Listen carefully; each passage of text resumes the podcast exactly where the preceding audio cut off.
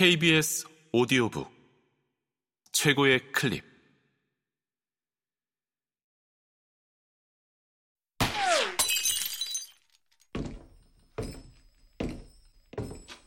KBS 오디오북. 호랑이 기계. 이준하 지음 성우 이주봉 읽음 8쪽 그는 마지막 흑백 필름 영화의 주인공처럼 전철 안으로 들어섰다.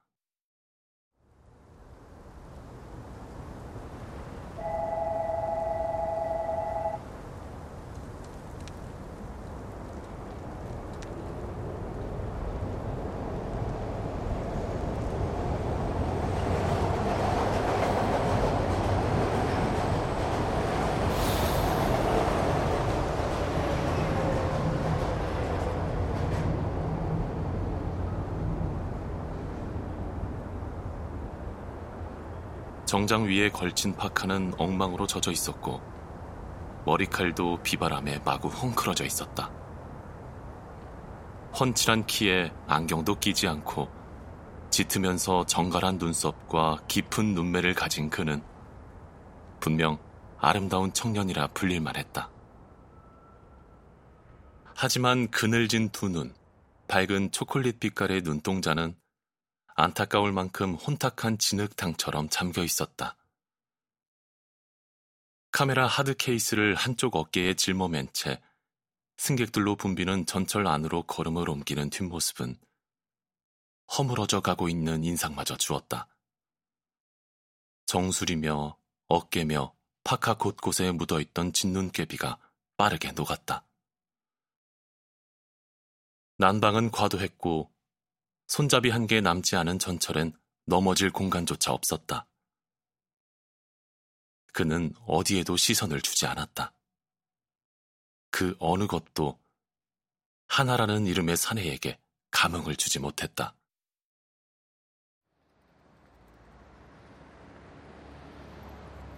하나가 전철역을 나왔을 때 진눈깨비는 이제 한방눈으로 바뀌어 있었다. 도로 위의 눈은 처치 곤란한 오물처럼 질척였고 차들은 사고와 자신을 하등의 연관도 짓지 말라는 듯이 싱싱 달리고 있었다. 하나는 총총걸음으로 택시 행렬의 가장 앞줄 차량에게 다가갔다. 목적지인 서울대 교수회관으로 가는 동안 하나는 비로소 한숨을 놓고 창밖을 바라보았다. 시간 여유를 두고 택시에 앉아 막히지 않는 도로를 달리자 마음이 조금 안정되었다. 요새로선 드물게 눈이 펑펑 내리는 날이었다. 실은 늦은 오전에 불과했지만 흐린 하늘 탓에 오후 4시라 해도 믿을 만큼 하늘이 굳었다.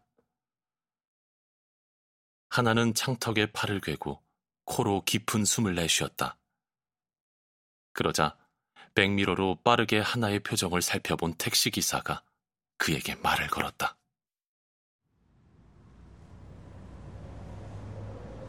어디 촬영 가시나 보죠? 아마 카메라 케이스를 보고 묻는 듯 했다. 기사는 환갑을 바라보는 중년 사내였는데 호인처럼 순박하게 웃음 짓고 있었다.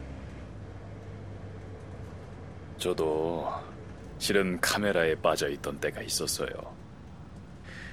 소니 8mm 캠코더 들고 틈만 나면 아이를 찍어주곤 했죠. 그것이 계기가 되었다. 기사는 자신의 인생 궤적을 들려주었다. 지방 상고를 졸업하고 상경하여 털을 잡느라 온갖 고생을 하던 얘기부터 지금의 아내를 만나 가정을 꾸리고 정신없던 중 뒤늦게 만난 카메라의 세계와 그 별천지에서 방황한 끝에 지금의 균형을 찾게 된 과정까지. 하나는 좋은 말상대였다.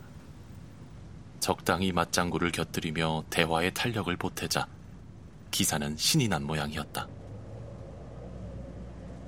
하나는 그의 인생 역정이 딱히 궁금하거나 흥미로운 건 아니었지만 한참 어린 승객에게 정성스레 말을 걸어주는 기사의 마음 씀씀이에 모종의 감동을 느꼈다. 요컨대 버마의 정글을 누비며 다큐멘터리 카메라 작가가 되고 싶었다던 그는 낙성대 부근에서 택시를 몰게 되었지만 지금의 그 눌러앉음이 후회스럽진 않다는 거였다. 결혼식 촬영 가십니까? 그가 넌지시 물었다. 하나는 그렇다고 대답했다. 주말에 서울대 교수회관을 찾는 손님들은 둘 중 하나죠. 하나는 피로연 내빈이 아닌 다른 부류의 손님은 누구인지 궁금했지만 기사는 특별히 설명해주지 않았다.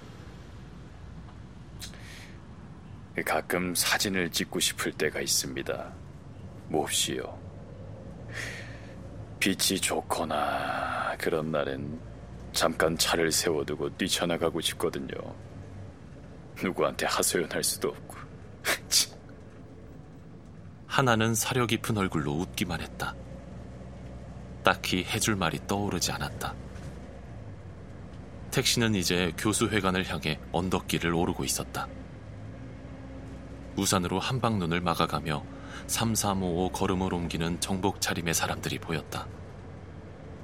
기사는 잠시 말이 없다가 별안간 말했다. 저기 손님, 음, 저도 아직 뭘 잘 모르지만요. 인생을 살다 보면 세 번의 기회가 와요. 그걸 잘 잡아야 하는 거죠. 놓치면 꼬이는 거거든요. 전 한 번은 놓쳤어요. 고생 직사게 했죠. 그러다 정확히 10년 지나니까 또 기회가 또 없디다. 그때 잡은 게 지금까지 이어지고 있어요. 이 정말 인생이라는 게 안 풀린다 싶으면 죽었다 깨어나도 안 풀리는데 또 될 때는 확 되더라니까요. 이제 또 한 번 정도 기회가 남은 것 같은데 슬슬 올것 같아요. 아시겠죠, 손님? 누구나 기회가 최소 세 번은 옵니다. 그걸 잘 잡아야 해요. 도사의 사주풀이처럼 하나는 탄복하며 고개를 주걱거렸다.